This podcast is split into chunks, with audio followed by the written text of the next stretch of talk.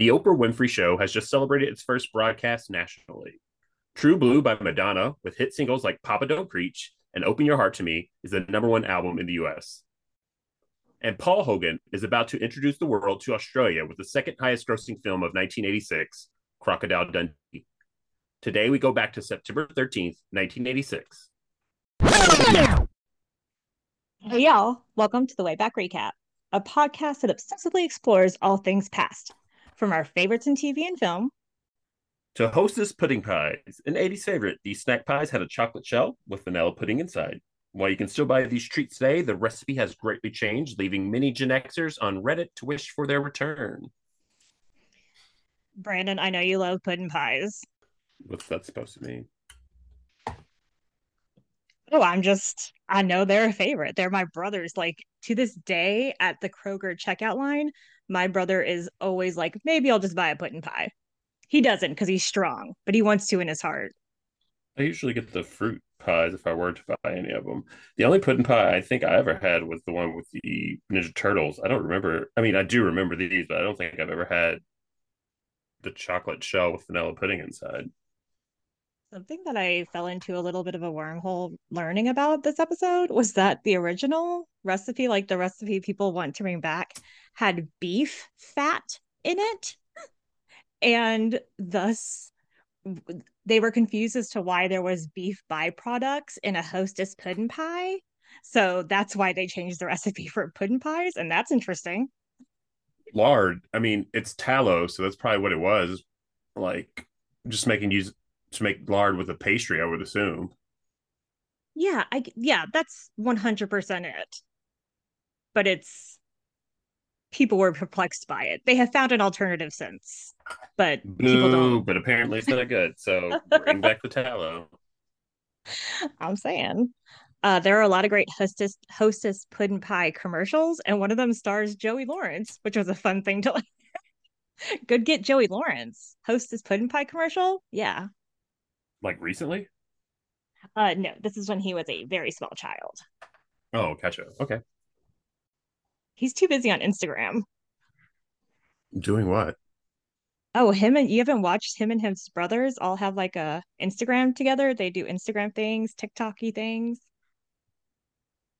Interesting. The only well, that's not true. The only Lawrence brother I really care about is Matt. Like, uh, Yeah. Matt's the hot one. So less the Yeah. other two, realistically. Yeah. Just kidding, Joe. Yeah. You're great. Same with Andy, Andrew. I'm not sure. Honestly, today it's a yes for all three. As kids, I have more diverse opinions, but today they could all get it. What's up, guys? I think they're all very not single, but hey. Yeah, I'm pretty sure Matthew Lawrence Billy from TLC. He is 100% with Chili from TLC. Good get on both of them. Like, I'm proud of both of them. I'm Brandon. And I'm Patricia. And for today's episode, we push this topic up to the front of the line as we discuss Pee Wee Herman, the character created and performed by the late, great Paul Reubens. This podcast has talked about Pee Wee Herman and Paul Reubens several times. Yeah, We discussed Paul Reubens, his absolutely brilliant performance as Amilyn the vampire in the movie version of the Buffy Vampire Slayer. Brandon hit me with the death scene. Uh, ah, uh, ah. Iconic one of the top stuff, five but one of the top five movie deaths of all time uh, we also briefly discussed the creation of Pee Wee Herman of the Pee Wee Herman character in our Phil Hartman episode from season one. The rise to fame for Pee Wee Herman was rapid, and his effect on the world and pop culture prevails to this very day. So let's start with Paul Reubens, who was born in upstate New York the same year as my mom, by the way. Uh, but he mostly grew, yeah, the exact same age. He, mom is a couple months older. Uh, Paul That's would have been 71 on August 27th, and Sue already turned 71. But same year. Paul mostly grew up in Sarasota, Florida, where his family owned a lamp store. And at in the back of the lamp store, his dad Milton built a small stage for Paul and his two younger siblings, Luke and Abby, where they put on original productions. That's cute as shit. yeah, Well done to have a parent who supports your talents and fosters growth. Snaps all around for Milton. First of all, my uh neurodivergent brain, the idea of growing up in a lamp store is so stimulating and warm and comforting. I imagine a lamp store is just a magical place. It's my favorite part of Home Depot is the lamp section. I love it. really? I don't think my I, I feel like mine's appliances. Oh no, anytime we went like went to JC Penney or Menards or any if there's two aisles of lamps, that's where Patricia is standing like a cat in the sunshine. Like I am mesmerized. I'm going to the uh, mirror aisles every time. Target, catch me in the mirrors. Catch me in the mirrors. Uh, Luke and Abby, by the way, his siblings. Luke now own, is like a very distinguished dog groomer, pet groomer, animal groomer. But his sister Abby is a very good lawyer. She would go on to represent Paul later, but she's also like a chair member of the Tennessee ACLU. Wow. Come on, Luke and Abby. Come through Abby. What's up, girl? I'm snaps all around for Abby. Paul's the oldest? Paul's the oldest, yeah. Oh my gosh, wait. Um, sorry to interrupt you. They were nine years apart from top to bottom, and my siblings are also nine years apart, top to bottom. I was like, yeah, I was getting there. I was about to say, is Abby the middle, or do you think she's the youngest? I know that Luke is the youngest.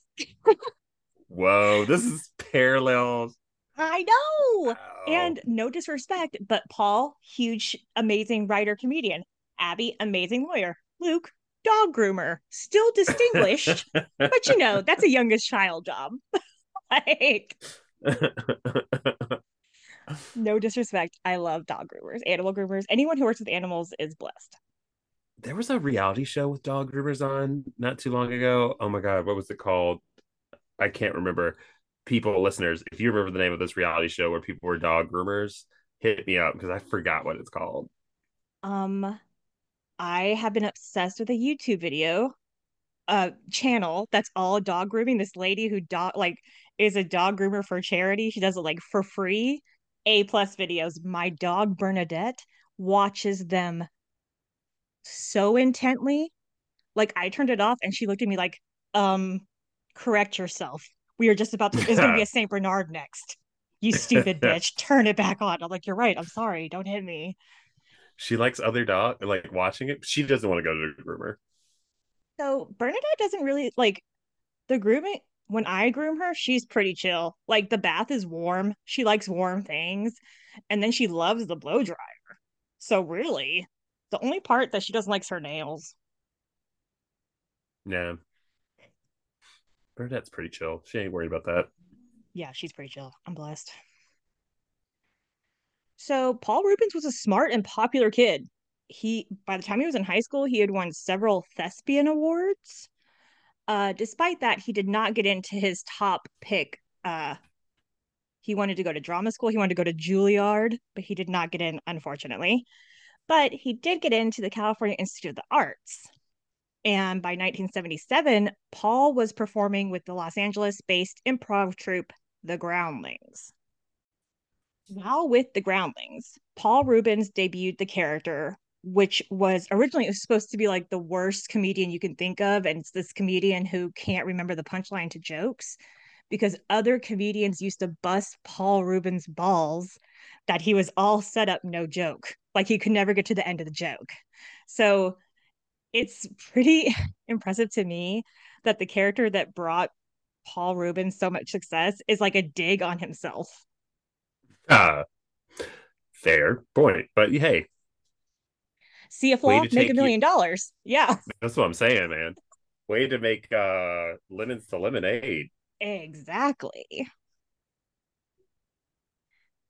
So, fellow groundling Phil Hartman loved the character, and he and Paul Reubens and a couple other people from the groundlings kind of crowdsourced the character that would eventually become Pee Wee Herman. And this was by like 1978. Paul Reubens said there was no one direct influence on the Pee Wee character. It was more of a collection of ideas. My favorite description of the character comes from journalist, I'm going to fuck up his name, so I wrote down phonetically how to spell it to not embarrass myself. Journalist James Poniewozik from the New York Times. He described Pee Wee as Pee Wee Herman is a high on pixie sticks exaggeration of a clean cut kids host of the 1950s, a howdy doody who brought himself to life. The high Sorry. on pixie sticks is my favorite because that's very like you do every time you do see Pee Wee Herman, you are like, you've had too much sugar today. I'm sure of it. Uh.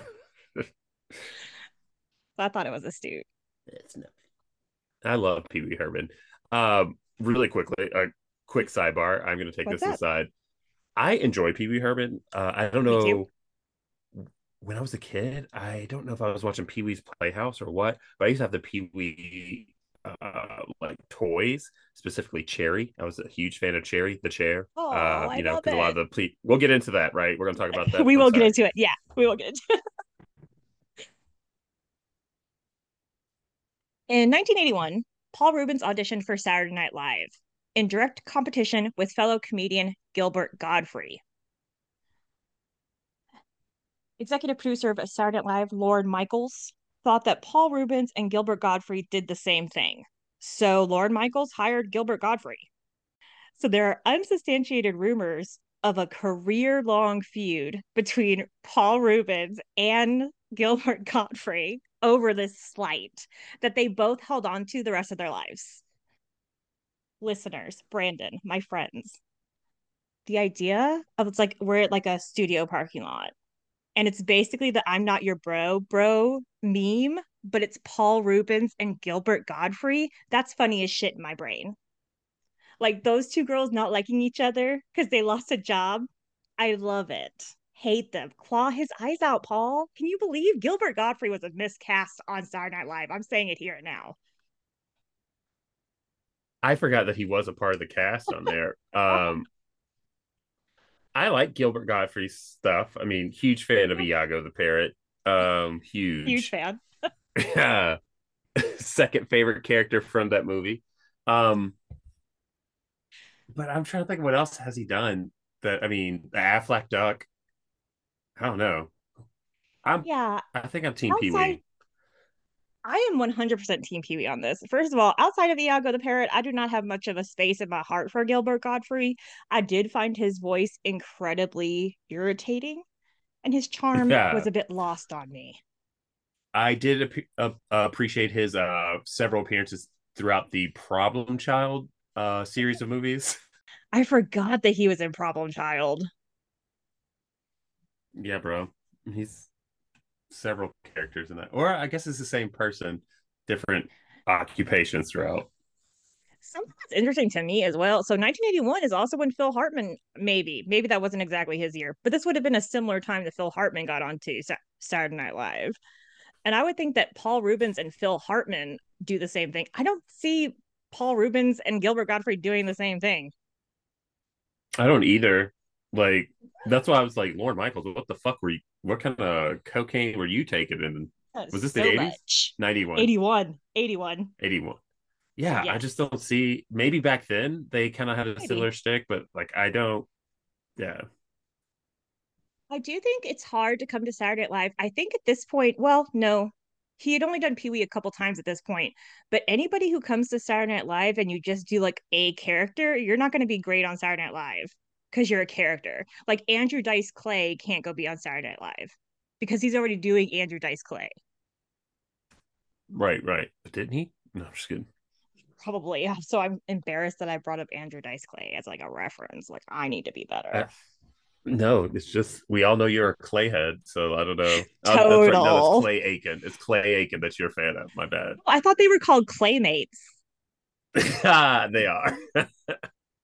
Look at you. You just gave yourself away. First of all, I feel I don't have anything to say on that. But what I will say is that my mother loves Clay Aikens. Uh, what, what my mom loved song? American Idol. Like the first 10 seasons of American Idol, Sue's jam. Yeah, my mom too. Uh, what was it called? Invincible? Was that his song? No idea. Yeah, I was testing you. Clay Aikens can only sing like Christmas carols.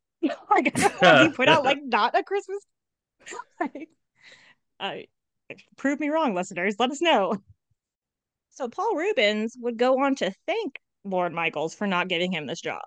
Because now, almost out of spite, Paul Reubens had a lot of motivation to get Pee Wee Herman off the ground. So, like, he took out a personal loan and he put together a troupe, and that troupe put on Pee Wee Herman shows at a theater in Los Angeles, five nights a week, midnight shows, three matinees a week that were distinct, that was a different show for kids, sold out for five months straight. People loved it. Wow. I don't know. I mean, yeah, I guess there is something to be said about that. Just having like this really successful show that's going crazy. He's even doing matinees. That's interesting. See what the the genius of Paul Reubens here is that he saw his show, which was more tailored to adults, right? Like he's not doing kid stuff. But he immediately saw the potential of the doing kid stuff. So he modified the show, made a matinee, sold those out. That's so smart. Like that's such a smart performer who saw that pocket and took it.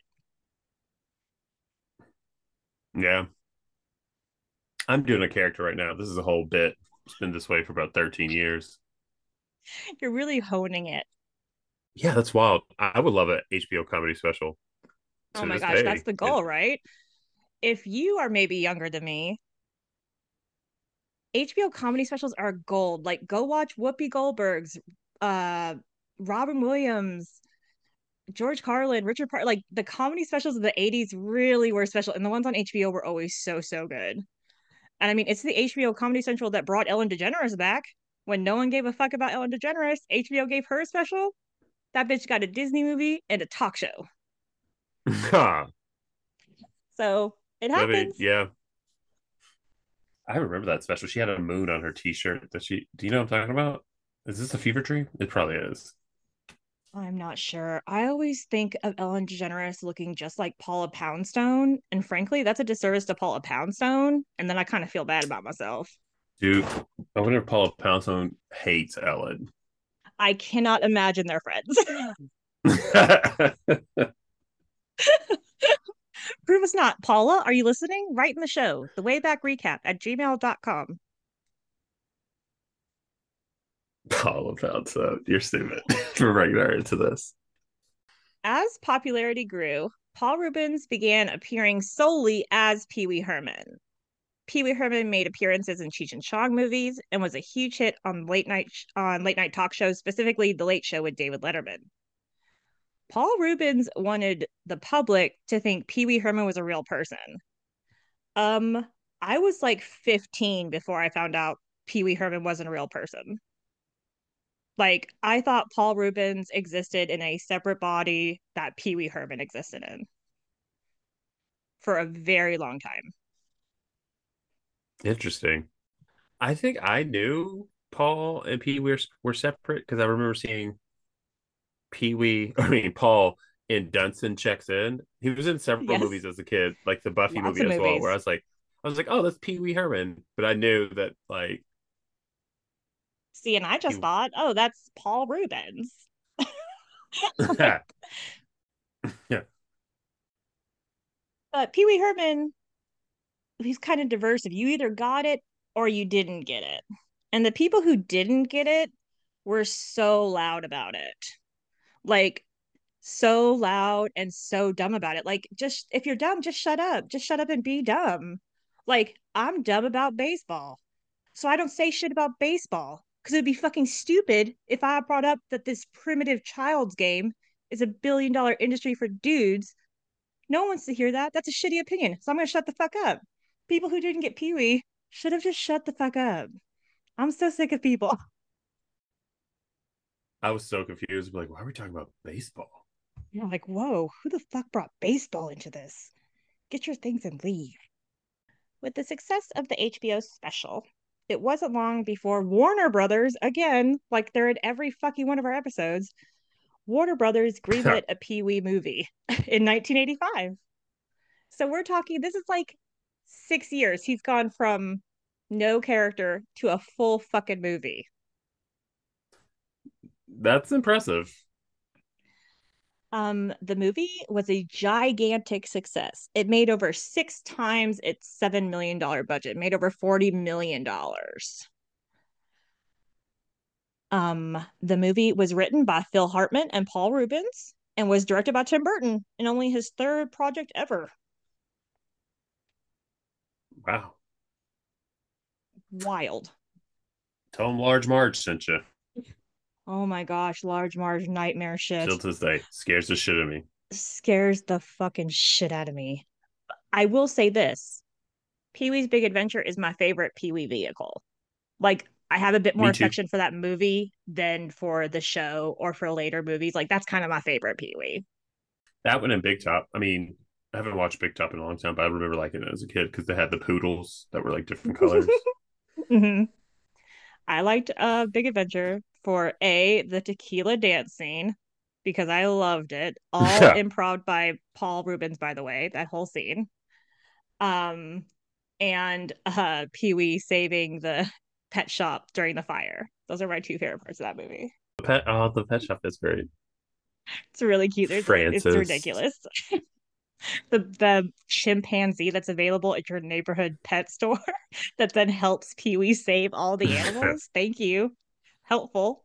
I don't know about you, but growing up in Kentucky, there was maybe it was an urban legend that one of our local pet stores had a fucking baboon. What? I did not yeah, hear this urban legend. I, I, gotta ask my brother about this, but I'm a hundred. No, this is like growing up local pet shop that we used to walk to and stuff where I got like a hamster and stuff like that. Oh shit! Like a shopping center, which probably isn't great. Like really, like looking back on it, terrible place to have a pet store. But um, I think there was like I remember us kids talking about there used to be like a baboon chained up. I don't know if that was a joke or not, but it wouldn't surprise me for a podunk Kentucky pet store to have a baboon somewhere. That is shocking. I only have one memory of like an old school pet store, and it was in Florin Mall in Sacramento, California. And it was on like the second floor in like a corner. And I remember even as a kid being like, this place is fucked up. Things live here. This Bro. is horrible. Like it made me not happy. I love Littlest Pet Shop that like glorified what pet shops were not actually just like perpetuating this idea of pet shops being great the cartoon and the toys were great yeah media lies to us all the time. It's horrible. I'm still learning unfortunately. Quickly after the success of the movie CBS approached paul Reubens, and together they created a saturday morning show called pee-wee's playhouse which would feature pee-wee's wild house where everything was alive. Full of moving furniture, puppets, dinosaurs, cowboys, singers, even a genie. Paul Reubens must have had the best fucking agent in town because this cat negotiated that Paul Reubens got to write, produce, and direct episodes, and they okayed the gigantic budget because because of all the special effects tied to the show, because of all the mixed media, each episode would cost like $325,000, which was a huge price tag for a show, period, but especially a Saturday morning show, which is supposed to cost nothing. So CBS really like let Paul Reubens do what he wanted. Like they only made story objections twice, which is wow. unheard of. Yes. That's really like what were the two objections, you know? Um, they said over like minor issues. So I guess I if I was going to guess, I guess I would guess a project placement deal because that's where they mm. really get their money. That's based on nothing.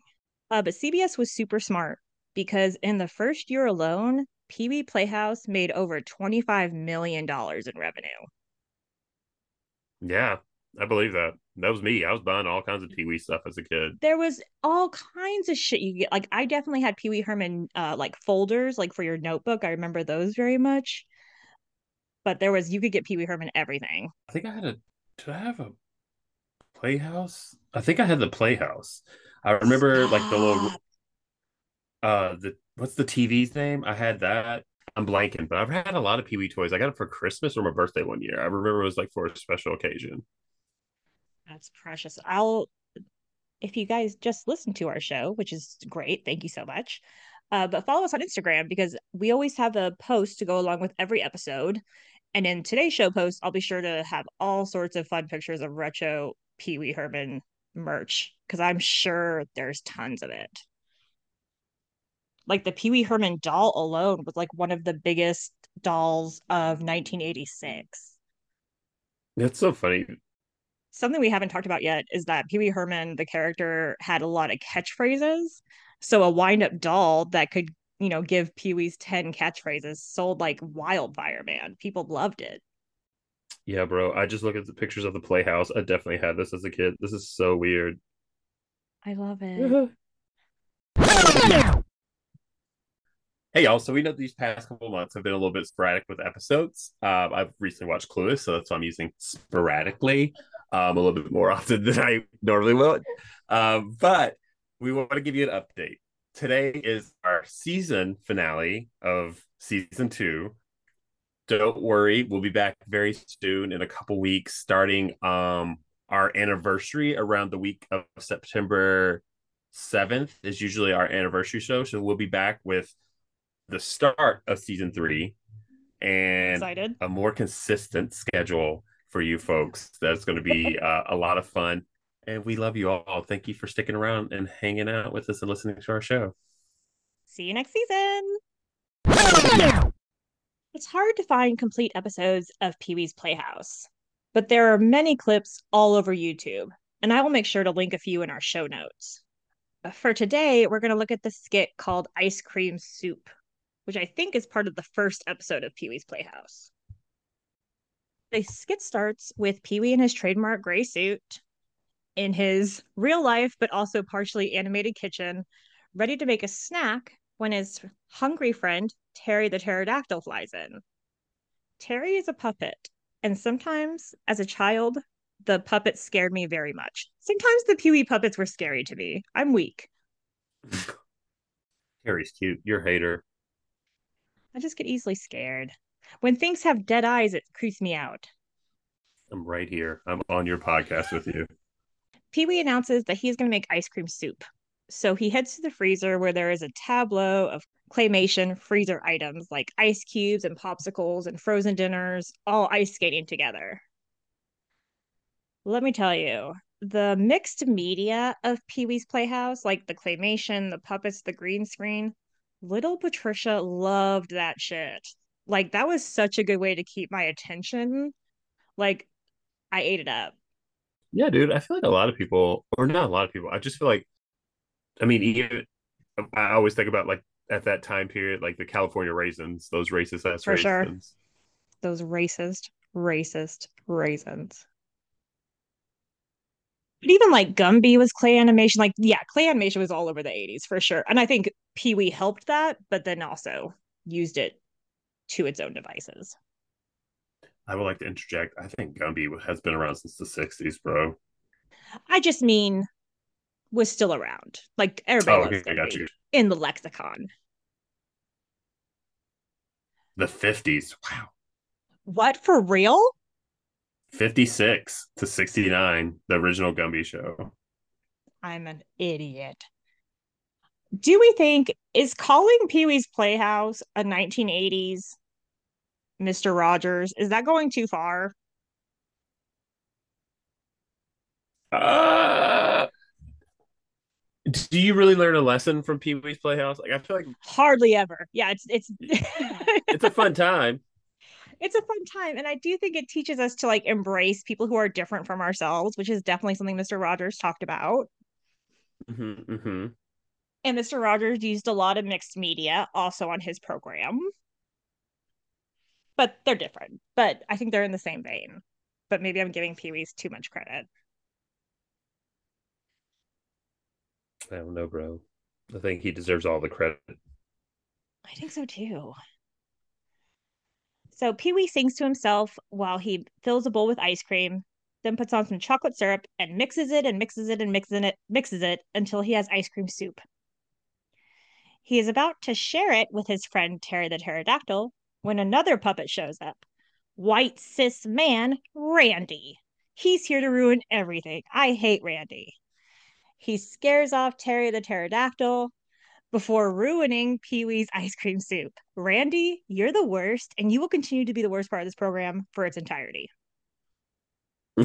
you're very hateful. Um, I love Randy because he's a redhead, just like my cat named Randy. So, dude, okay, two things. First of all, yeah. weird that there's a redhead character named Randy, and I have a cat that's redhead whose official name is Randy. True. Um, True. So I'm like, did I? Shut up, bitch! Why are you in here like talking to my program? Sorry, Overlord AI. Um, not talking during your program. Don't talk while my stories are on. That's what you just said. uh, what were we talking about? Oh, other things that uh besides Randy. Okay. Ice cream soup. Did I get the recipe that I make for ice cream soup from Pee Wee, or is it just like a commonly known thing from kids? Because I made the shit out of some ice cream soup. Me too. To me too. Loved it. Loved it. Loved it. My brother thinks it's disgusting. He would be such a jerk to me every time I did it. And I'm like, you uncultured swine. You have no idea what you're talking about. It's basically a frosty. it's basically a frosty. But better. How's he what does he mean he doesn't like it? It's just vanilla ice cream with chocolate swirled up.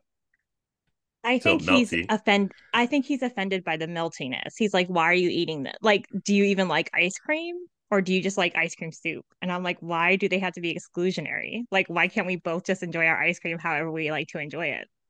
It's also very. Uh, it's almost closer to like a soft serve. I love soft serve ice. Cream. I love all ice yeah. creams. I'm not gonna be. Me too. Uh, today, Target had Ben and Jerry's on sale so I bought a new kind that I've never tried before called Gimme S'mores. And it's a oh, s'more nice. flavored ice cream. And I'm so excited. We got the dirt cake Ben and Jerry's. Yum. I would recommend. It's very good. It's vanilla pudding ice cream with like chocolate cookies and crumbles. It's good, bro. Um, sponsor us, Ben and Jerry's. or just Ben or Jerry, whoever wants to any ice cream. Do you have an independent ice cream brand that you would like to us to work with you? Send us an email. We love ice cream. It's so true. Crying over his ruined snack, Pee Wee is cheered up by his robot friend, who tells him all he needs to do is just add some more ice cream, and it will. Oh, because Randy put too much chocolate syrup, he ruined the ratio. So Pee Wee had to put more ice cream in the bowl. Brandon, we have to back, go back for a second.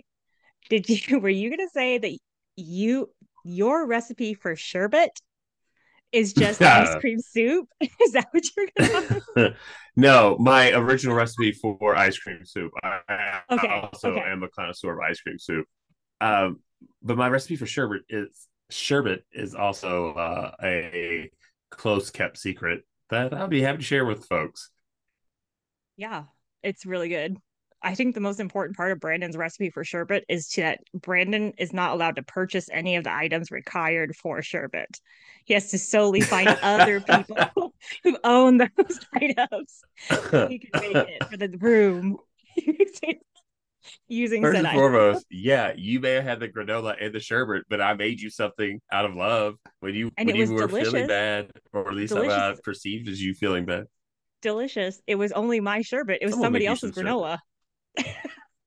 you went into the pantry, got another person's granola. I was like, I got it, I got it. Patricia's rainbow sherbet, other person's granola. It was a feast, you guys. It was so delicious. We had two bowls. I'll make you some sherbet. Here's the thing. Yeah, here's the thing. Reparations. I'm colonizing this pantry. Uh, so we see an animation telling us it's raining as the playhouse fills up with friends surrounding Pee Wee and his giant bowl of ice cream soup which he offers to his friends and neighbors. For his wish from, is it Jambi Brandon, the genie? Jambi, yeah. Jambi the genie. Pee Wee wishes for everyone to come back next week.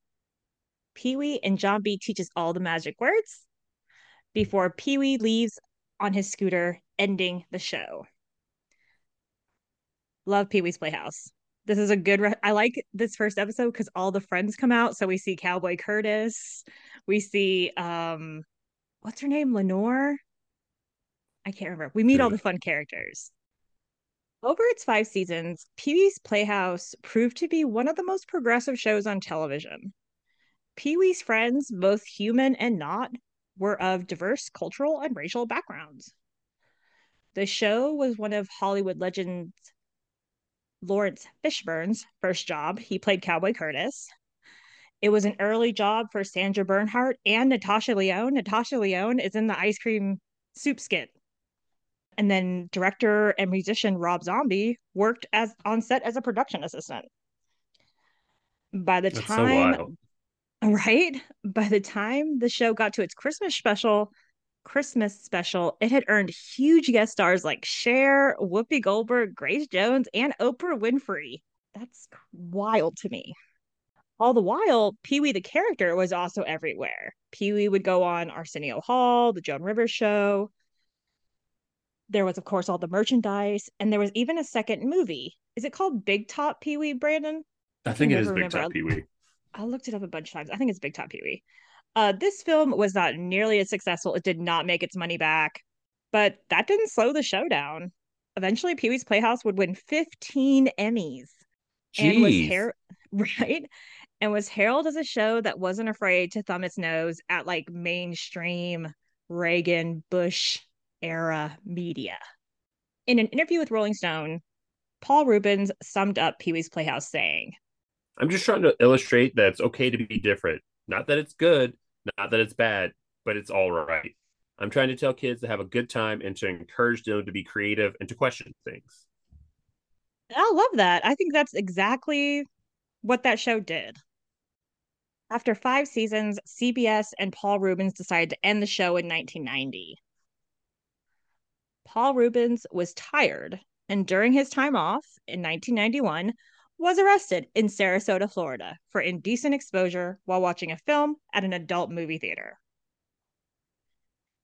Even though the show had been over for a year, CBS was still airing reruns. And when the arrest happened, it was headline news. You know, child performer arrested for masturbating at porno theater is going to make headlines. CBS pulled the show, and Toys R Us pulled all of the Pee Wee merchandise off the shelves. The media and late night talk shows fed on the arrest for weeks. Paul yeah, Reubens. Big news. It was huge. Like the mugshot heard around the world. Like everyone's seen Paul Reubens' mugshot. Uh, the comedian pleaded no contest, paid a fine, and produced two anti drug commercials as part of his deal. While the arrest made a lot of noise and did hurt the brand, a lot of people stood publicly by Pee Wee and Paul Reubens. People like Tim Burton and Cyndi Lauper both publicly voiced their support. Meanwhile, Paul Reubens could not have been cooler about it. Arrested in July, Pee Wee appeared at the MTV Awards in September, opening the show with Heard any good jokes lately? Funny, man. That's a cool way to deal with that. And just like that, it was over uh, Pee Wee took a back seat and Paul Reubens got plenty of work. He made more movies like Batman Returns, Matilda, and Mystery Men. Oh my he, god, he is in all those. Oh yeah. He was also a wildly successful voice actor, appearing on every fucking show you've ever loved, like Rugrats, Adventure Time, Bob's Burgers. It, the list goes on and on. My favorites probably Nightmare Before Christmas. Uh, Paul Reubens was working, capital W. Unfortunately, he ran into more legal troubles in 2002 when the LAPD served him with a warrant, after which they alleged that they found child pornography in his house. Paul Reubens vehemently denied this and fought a two year long legal battle before the district attorney uh, dropped all charges. This was wild to me. I had forgotten that this had, was even a part of the Paul Reubens story the district attorney had zero evidence of this dude. Like Paul Reubens collected art and he had some art where there was he had some like there was some questionable art but it was just art like people flipped on this, and the DA had nothing. Like that they filed charges against him is wild. And all they have, like, the DA doesn't have to do anything. Like, there's no apology, there's no, we made a mistake. Like, they just dropped the charges. That's gross. Gross. But, I mean, just like you fuck up somebody's like, oh my god, I y'all wouldn't be able to get me off TV saying I'm t- call this DA saying. by her name, saying all the worst possible things about this person. I would just campaign to get her. And this took up years of Paul's life. Like this, these charges are disgusting and were unfounded. And he had to spend years of his life, millions of dollars to fight this for the DA to just eventually drop charges. Like, go fuck your whole face. No, no, it wouldn't have been all that. Thanks to a resurgent on Cartoon Network's Adult Swim, Pee Wee Herman came back in 2016. He teamed up with Netflix to what would be Pee Wee's last public appearance in Pee Wee's Big Holiday, in which a digitally aged down Pee Wee goes on an adventure to become a tough guy. Uh, it has a 6 out of 10 rating on IMDb, but I haven't watched it myself.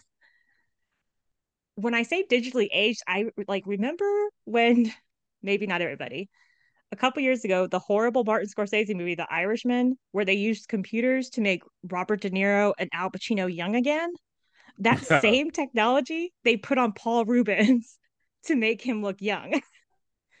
That's wild. I did not know that. I didn't know about any of this shit. I have been slacking on my Pee Wee Herman consumption. Yeah, I'm in shocked about a lot of this actually.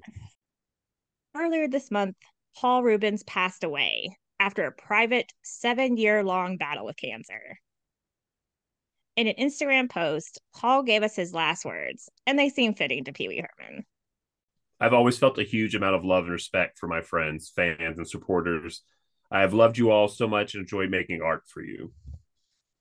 I'm so sad that Paul Reubens is gone. Um, a seven year long battle with cancer sounds absolutely horrible. Uh, but I'm glad that there's been this little blurb in this story. Like people are really this whole month, people have been sharing and writing and talking a lot about Paul Reubens and about his legacy through Pee Wee Herman. And I had a good time researching this episode. It was a fun little Yeah.